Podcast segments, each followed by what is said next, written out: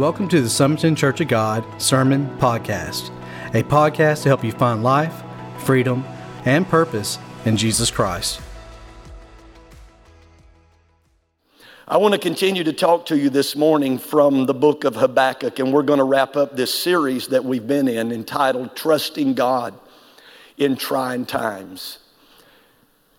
And I did not know when I first started this series that today that we would have some families going through some really difficult, trying times in their lives.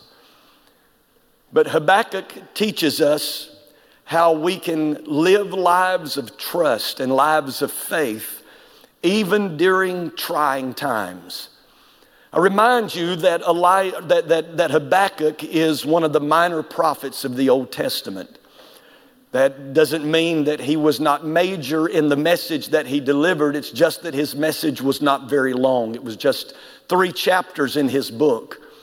A major prophet would be somebody like Isaiah or Ezekiel or Jeremiah.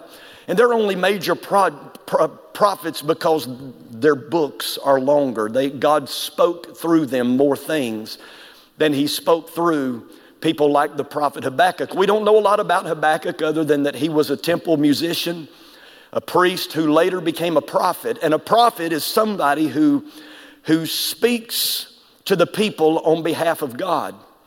But what's interesting about the book of Habakkuk is that Habakkuk doesn't necessarily speak to the people on behalf of God, but instead he has a dialogue with God and he's processing some things, and you and I, we are invited into the conversation. And in chapter one of Habakkuk, we find that Habakkuk is wrestling with God. As I've pointed out, that's what his name means. His name means to wrestle or to embrace. And I'm not going to spend a lot of time on it, but Habakkuk wrestles with God about three things. Number one, God, you don't seem to care. There's all this injustice, there's all this violence that's going on among your people who have broken covenant with you. And God, you don't seem to be doing anything about it. You don't seem to care. care. You're, you're acting so indifferent. And then the second thing that he wrestled with God with is not just the fact that God, you don't seem to care, but God, you could do something, but you're not. That gets frustrating, doesn't it? When you know that God can, but he doesn't. It's not that he can't, it's that he, for some reason or another, has chosen not to. And so Habakkuk is struggling with that. God, you don't seem to care. God, I know you can, but you're not doing what I know you can do. And then, thirdly, he's struggling with the fact that God, what you are doing doesn't seem fair. God, you're going to take a nation like Babylon, a nation that's so much more wicked than your own people, and you're going to use a nation more wicked than your own to chasten and to discipline your people. And so Habakkuk has a lot of questions in Habakkuk chapter 1. And there's some of you here this morning, that's where you're living right now. You're right smack dab in the middle of Habakkuk chapter 1. And what we have talked about each week is that Habakkuk has found himself having a crisis of belief or a crisis of faith. We all know what it's like. You know, when we begin our journey with the Lord, how exciting that is when we have all of those God coincidences, you know, where we come to church and it seems like every message was right for us. Or every song was exactly what we needed to hear. Or I pray and God answers my prayer. Somebody gets sick and I pray for them to be healed and they're healed. We know what it's like to, to have that spiritual high, those God coincidences in our lives. But how many of you know this morning that if you walk with God long enough, that at some point in time you're going to hit a dip on that journey? You're going to encounter a crisis of faith. You're going to encounter a crisis of belief where what you are seeing with your eyes doesn't line up with what you believe to be true about God in your heart. And so it leaves you with a lot of questions. God, you don't seem to care. God, you could, but you're not. God, what you are doing doesn't seem fair. And we've all had that kind of crisis in our lives.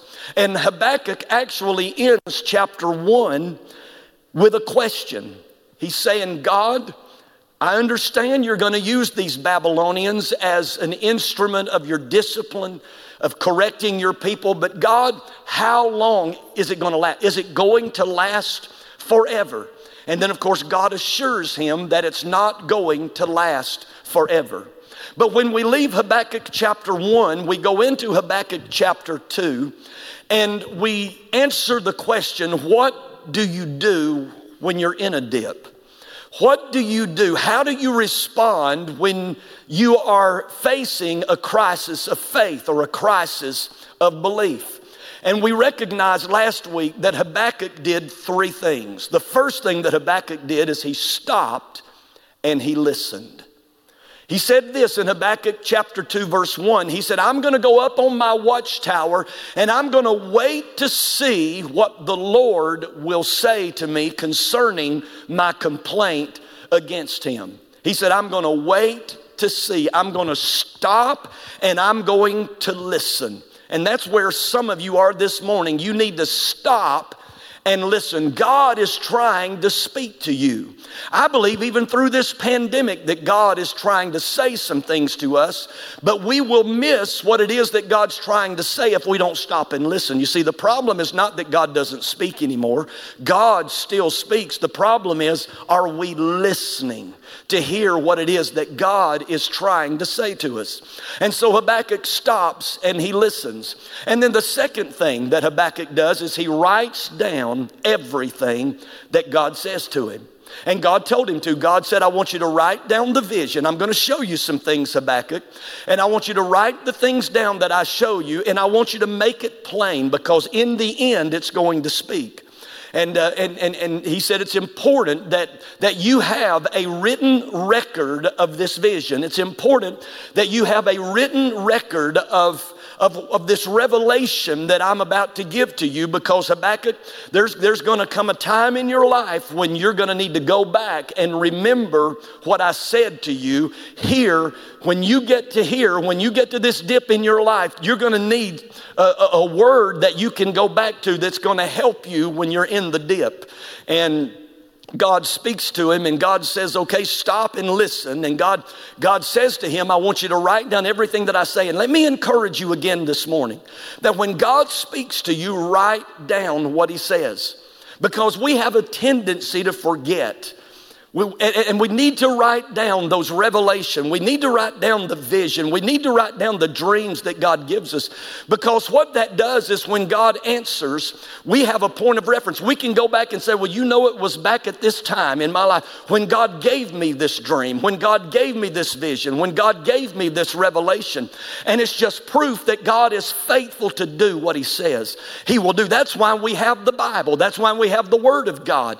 It's a written record that shows us that God is faithful to do what He says He's going to do. And one of the greatest promises that God has given us is the promise that Jesus is coming again. It's in His Word, it's written down in His Word, which tells me that God will do what He says, that Jesus is going to come again. Amen? But not only that, it also reminds us that at a point in time in our life that God spoke something to us and, and when God speaks something to us in the light we don't need to doubt in the dip what God has revealed to us in the light. Amen I, I can just tell you this what has gotten me through so many dips in my life is the word that God has given me. Sometimes that's all you have to fall back on is the fact that God spoke, is the fact that God showed you, is the fact that God gave you that revelation. And so God tells Habakkuk, He says, I want you to stop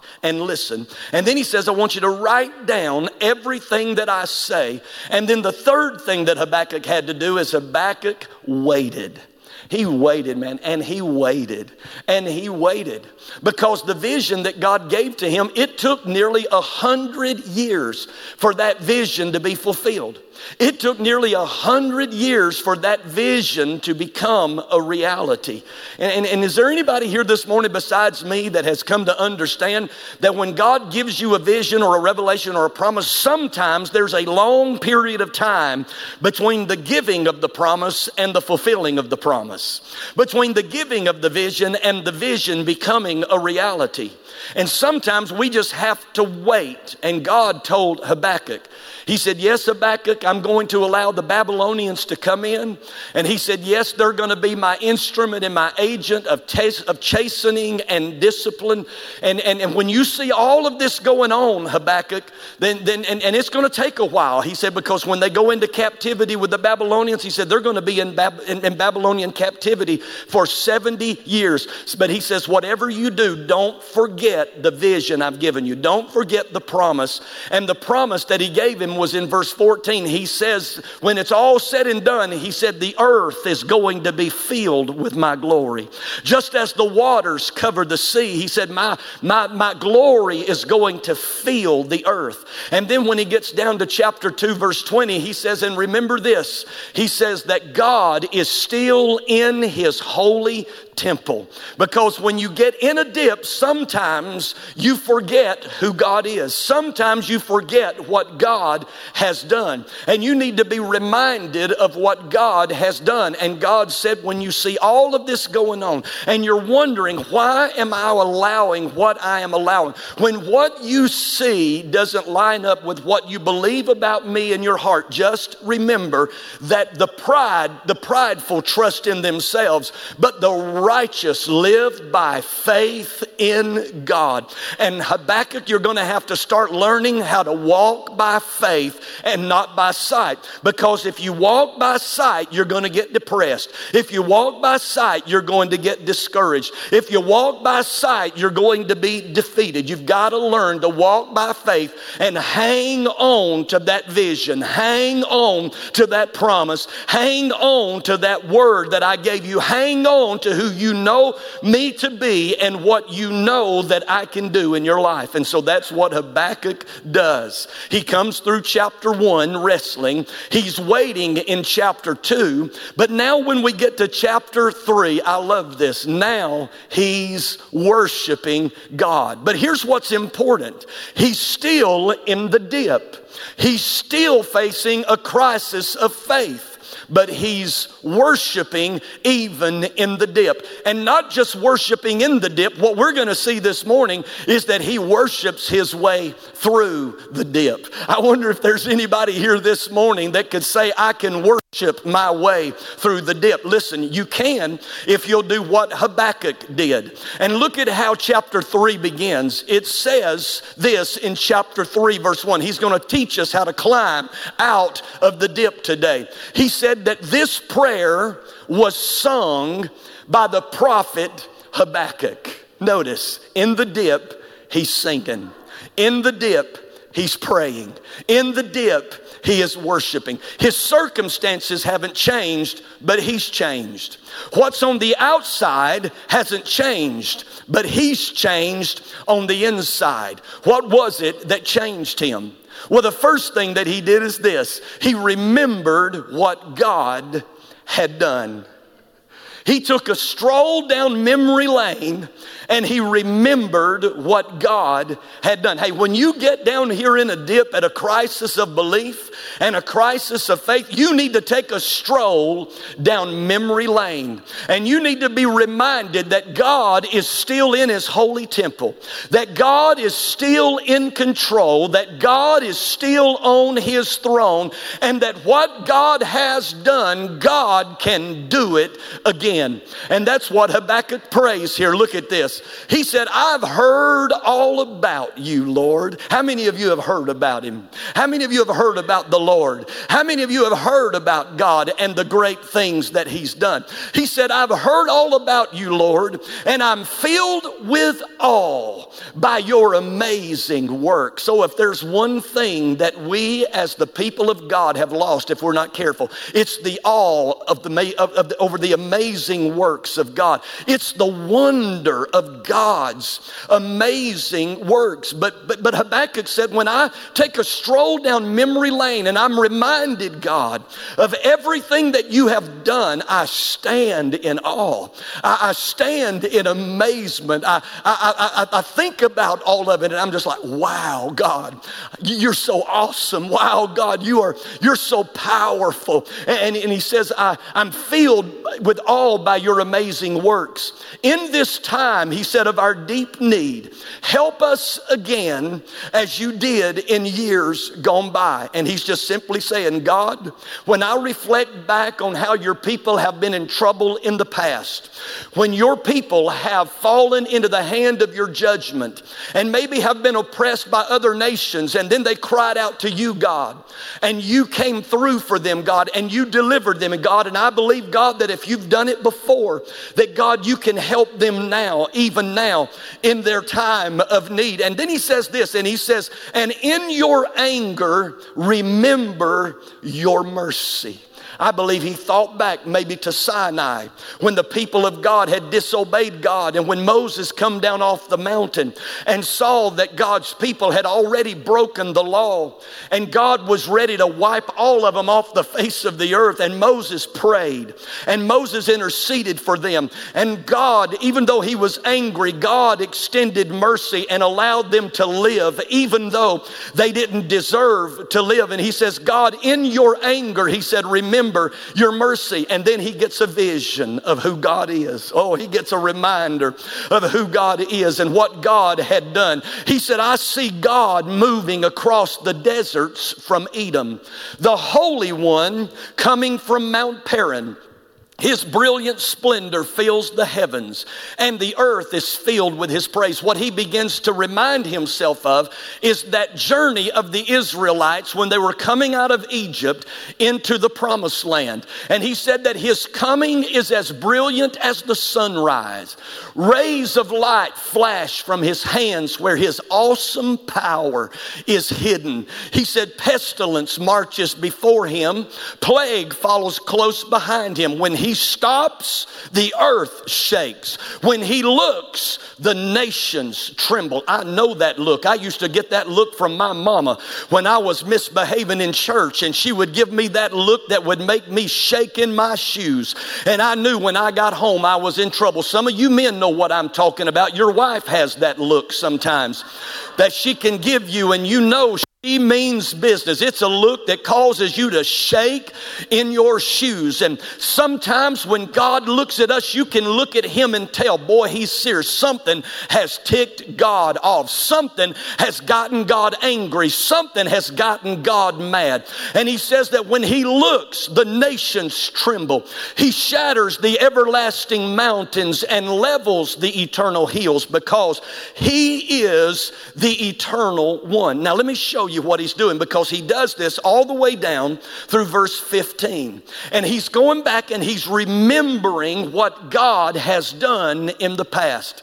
And he said, God, I remember when your children were in captivity in the nation of Egypt and they cried out to you. And God, you sent them Moses, you sent them a deliverer. And God, you sent plagues and you sent pestilences and, and you hardened the heart of Pharaoh and you judged the false gods of Egypt. And, and, and then, God, you brought your children out of Egyptian captivity. And, and when they came to a, when they came to the Red Sea, God, you parted the waters of the Red Sea so that they could cross on dry ground. And then you used those same waters as Pharaoh and his army was pursuing the Israelites. God, you drowned them in those waters and you annihilated their enemy. And you told them, look, that the enemy that you see today, you will not see see them again ever. God, I remember how that by a pillar of fire by night you directed them, how that through a cloud by day you kept them safe from the sun, you kept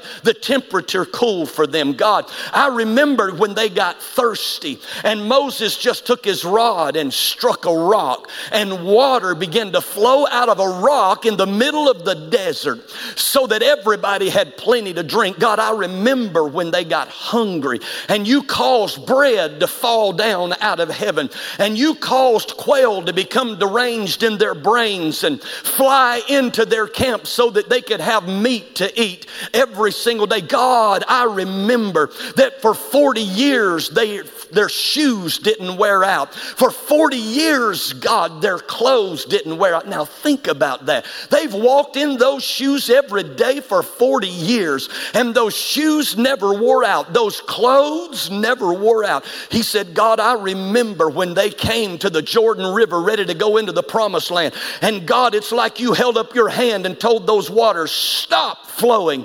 And you dammed up those waters so that the waters could not continue to flow, so they could cross on into dry ground. I mean, he's having himself a trip down memory lane because he needs to be reminded of what God has done in the past. And then he would go on to Joshua chapter 6. And he said, God, I remember that once you got them into the promised land and they faced Jericho, and the walls were so high and so thick that there was no way they could scale over or bust through those walls. And God, you gave them a plan and you said, march around the wall six or one time every day for six days. And then on the seventh day, march around those walls for seven times. And God, when they had marched around that wall for the last time, they let out a shout of faith and those walls came tumbling down. God, I remember that miracle, God. I've heard about the mighty things that you have done, God.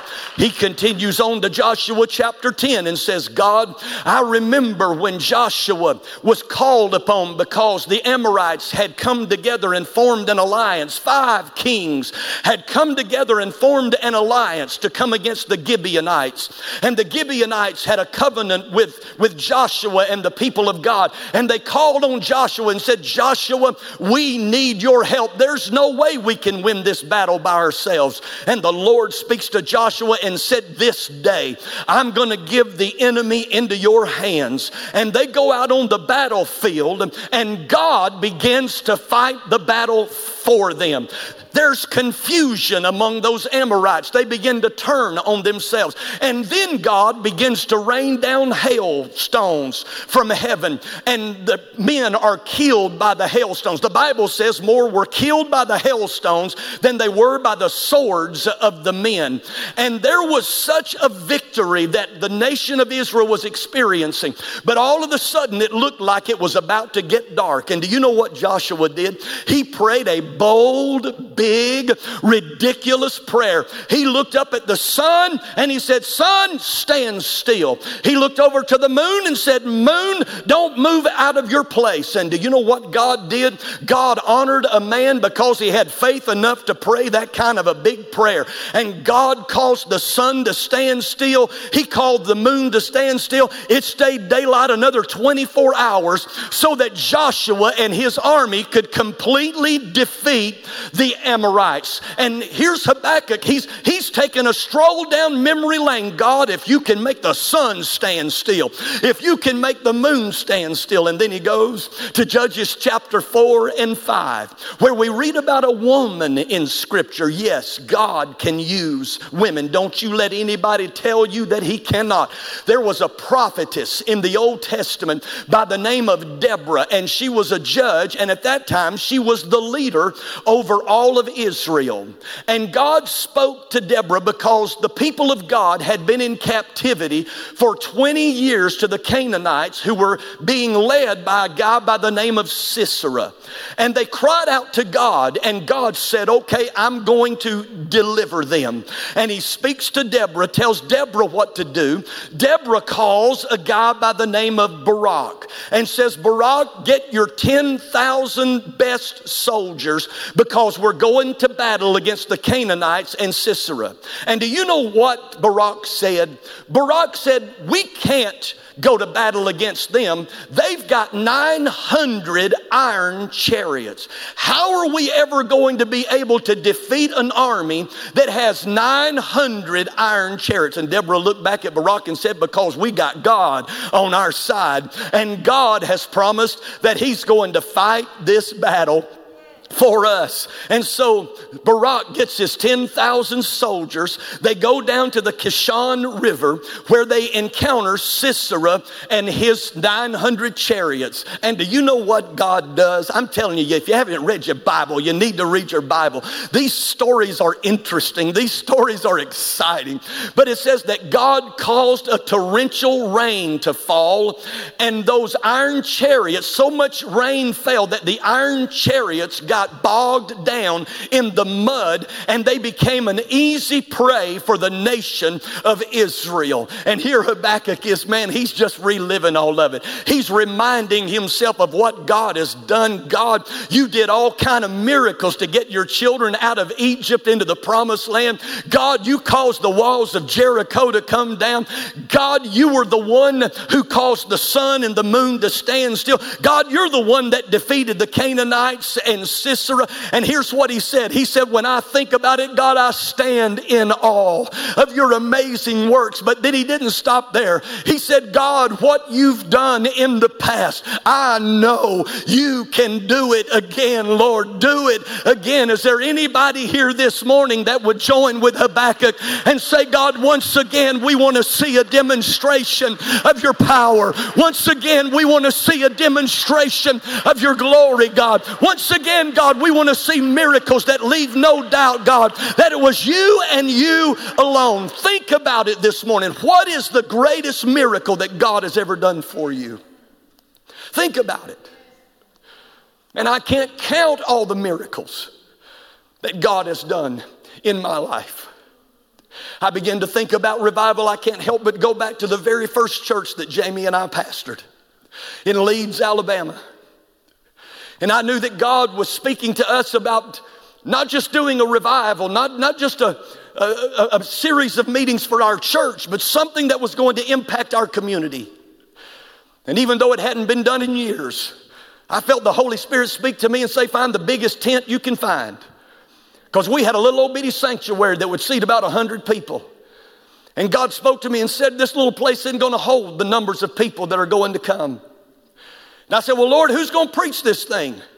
He said, Don't you worry about that. I'm going to take care of that. A couple of weeks later, we were at the General Assembly and I got on the elevator. And you would know it that somebody stepped on the elevator with me. His name was Perry Stone. And I looked at Perry and I said, This is a kingdom connection today. I believe that God has spoken to you and you're going to come to Leeds, Alabama, and you're going to preach a meeting for us. He said, Where? First of all, he said, Who are you? I told him who I was. He said, Where do you pastor? I said, In Leeds. He said, How big is your church? I said, Well, that shouldn't matter, but I'll tell you anyway. And we talked it through. He said, I can be there in a couple of weeks. And we started, I believe it was in 1987. We called it Pentecost 87 because we had a hunger and we had a thirst to see God do again what we knew that he had done in the past. And that thing went for one week. It went for two weeks. It went for three weeks. It went for four weeks. Some of you in this room today even came out and were a part of that meeting. We had your youth choir who came out and sang one night during that meeting. But toward the end of that meeting, we had right at a thousand people sitting under that tent in that little bitty town of Leeds because people were hungry for a move of God. And we were seeing people saved. We were seeing people delivered. We were seeing people healed. I mean, miraculous miracles. And sometimes I think about that. I, I can't help but sometimes take a stroll down memory lane. How many of you remember the old tabernacle on Glory Hill back over here on Bessemer Superhighway where we used to have camp meeting every year? Oh, how I wish some of our kids and our young people could experience the kind of services and the demonstration of God's power that we experienced on that hill. No, I don't think we ought to live in the past, but I do think we can learn from the past and want to experience the same God in the present that we experienced in those days. But I can remember one night, just bear with me while I go down memory lane. I can remember one night Dr. T.L. Lowery was up preaching, and he was preaching, and I mean, God was using using him mightily. But right in the middle of his message, a demon possessed woman gets up and starts walking toward him while he's preaching. And of course, when he sees this woman coming, he looks at her and he says, I bind you, devil, in the name of Jesus. You come out of her right now. And I kid you not, those that were in that service that night, it was like a ball of fire.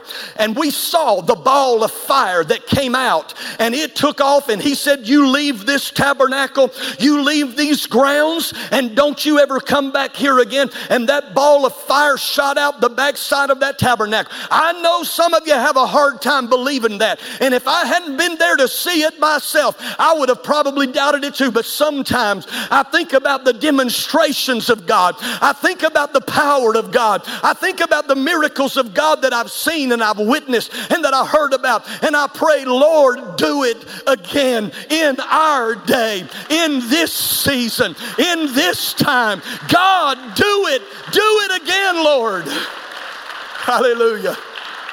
Would it be all right with somebody here today if God were to just show up like He's never shown up before and demonstrates that He is still God, that He is still in control, that He is still on His throne, that nothing is too hard for Him, that no matter what your need is in your life today, no matter how sick you are in your body, no matter how bound you up in your soul and your mind, that God can still set you free and heal you and save you and deliver you for His glory and honor. Oh, somebody help me worship Him this morning. Hallelujah, hallelujah. Hallelujah, hallelujah, hallelujah. God, you did it before, you can do it again. You did it before, God, you can do it again. Hallelujah.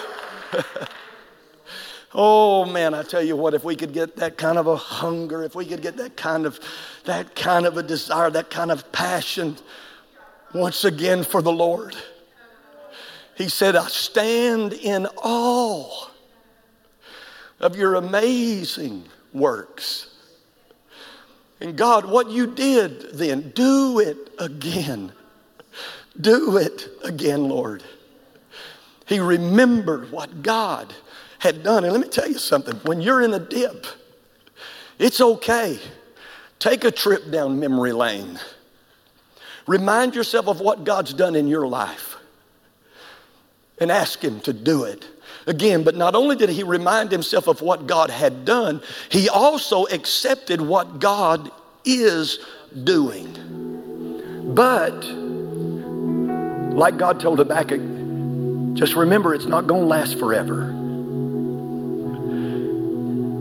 What he reminded him of is that the Babylonians will reap what they sow, they will get what comes to them. But then a last thing that Habakkuk did is this Habakkuk said, I'm not going to just remember what God has done and accept what God is doing, but I'm going to trust what he's going to do. And I love this because he said, I'm going to wait quietly. That's hard to do, isn't it? I'm going to wait quietly for the coming day when disaster will strike the people who invade us. God, you said that the Babylonians are going to get what's coming to them, and God, I'm going to trust that you will do what you said. And then we get to this famous verse where Habakkuk said, Even though the fig trees have no blossoms, and there's no grapes on the vines, and even though the olive crop fails and the fields lie empty and barren, even though the flocks die in the fields and the cattle barns are empty, notice, he's still right here. When he looks around, there's no figs, there's no grapes on the vine. It's a possibility he thinks we could starve to death because of the famine and there's no food. And he could have gotten stuck right there, and a lot of people do. But notice what he said yet. It doesn't change what I know to be true about God. I will rejoice in the Lord. I will be joyful in the God of my salvation. You see, every one of us choose which side of yet we're going to live on. We can live over here and get stuck over here where everything's barren, where it looks like everything's going wrong, where we're depressed and we're discouraged and we're defeated. You can get stuck there. Or you can take one step of faith to the other side of yet. I will rejoice in spite of my circumstances. I will rejoice. My circumstances haven't changed, but I have because I've gotten a fresh revelation of who God is. And I will rejoice. And then he ends that chapter saying this The sovereign Lord is my strength. He makes me as sure footed as a deer. Able to do what? To do what? Tread where? Here. Right here. How do you get from here to here? You worship in spite of your circumstances because worship is the truest expression of trust in God than anything else. So let me ask you today can you worship God no matter what? Because you know that no matter what's going on in your life, no matter what's happening to you, no matter what's happening around you, God is still good. And God is still faithful. And God can still be trusted. And God deserves to continue to be worshiped. And if you'll worship Him through it, He'll take you to the heights. Isaiah said it like this They that wait upon the Lord, He shall renew their strength. They will mount up with wings like eagles. They will run and not be weary. They will walk and not faint. Get ready because this is where you're headed. It may be a little bit of a difficult journey getting there, but listen, you can worship your way to the heights because when you worship, God strengthens. And God will give you the strength you need to continue. Sometimes it might get worse before it gets better, but you're headed up. Look at your neighbor and say, I'm headed up. Look at him again and say, I'm headed out. And I'm headed up. Father, we thank you today that you're faithful, that you're good. Even when we don't understand why you're doing what you're doing or how you're doing what you're doing, even when we don't understand, you're still God. You're still on the throne. You're still in control. Who are we to argue with you? So we're going to just trust that even though we may go through a difficult season, this too will pass. We will get through it and we'll be stronger for it in Jesus' name. And everybody said, Amen. Amen. Well, I hope that you were blessed and inspired by today's message. We here at Summerton Church of God believe that God is a God who still does miracles, and we're seeing it on a weekly basis. People's lives being transformed by the power of God, being saved, healed, and delivered for the glory of God. And we want you to experience for yourself. So why don't you come and be our guest one Sunday here at Summerton Church of God? I look forward to personally meeting you.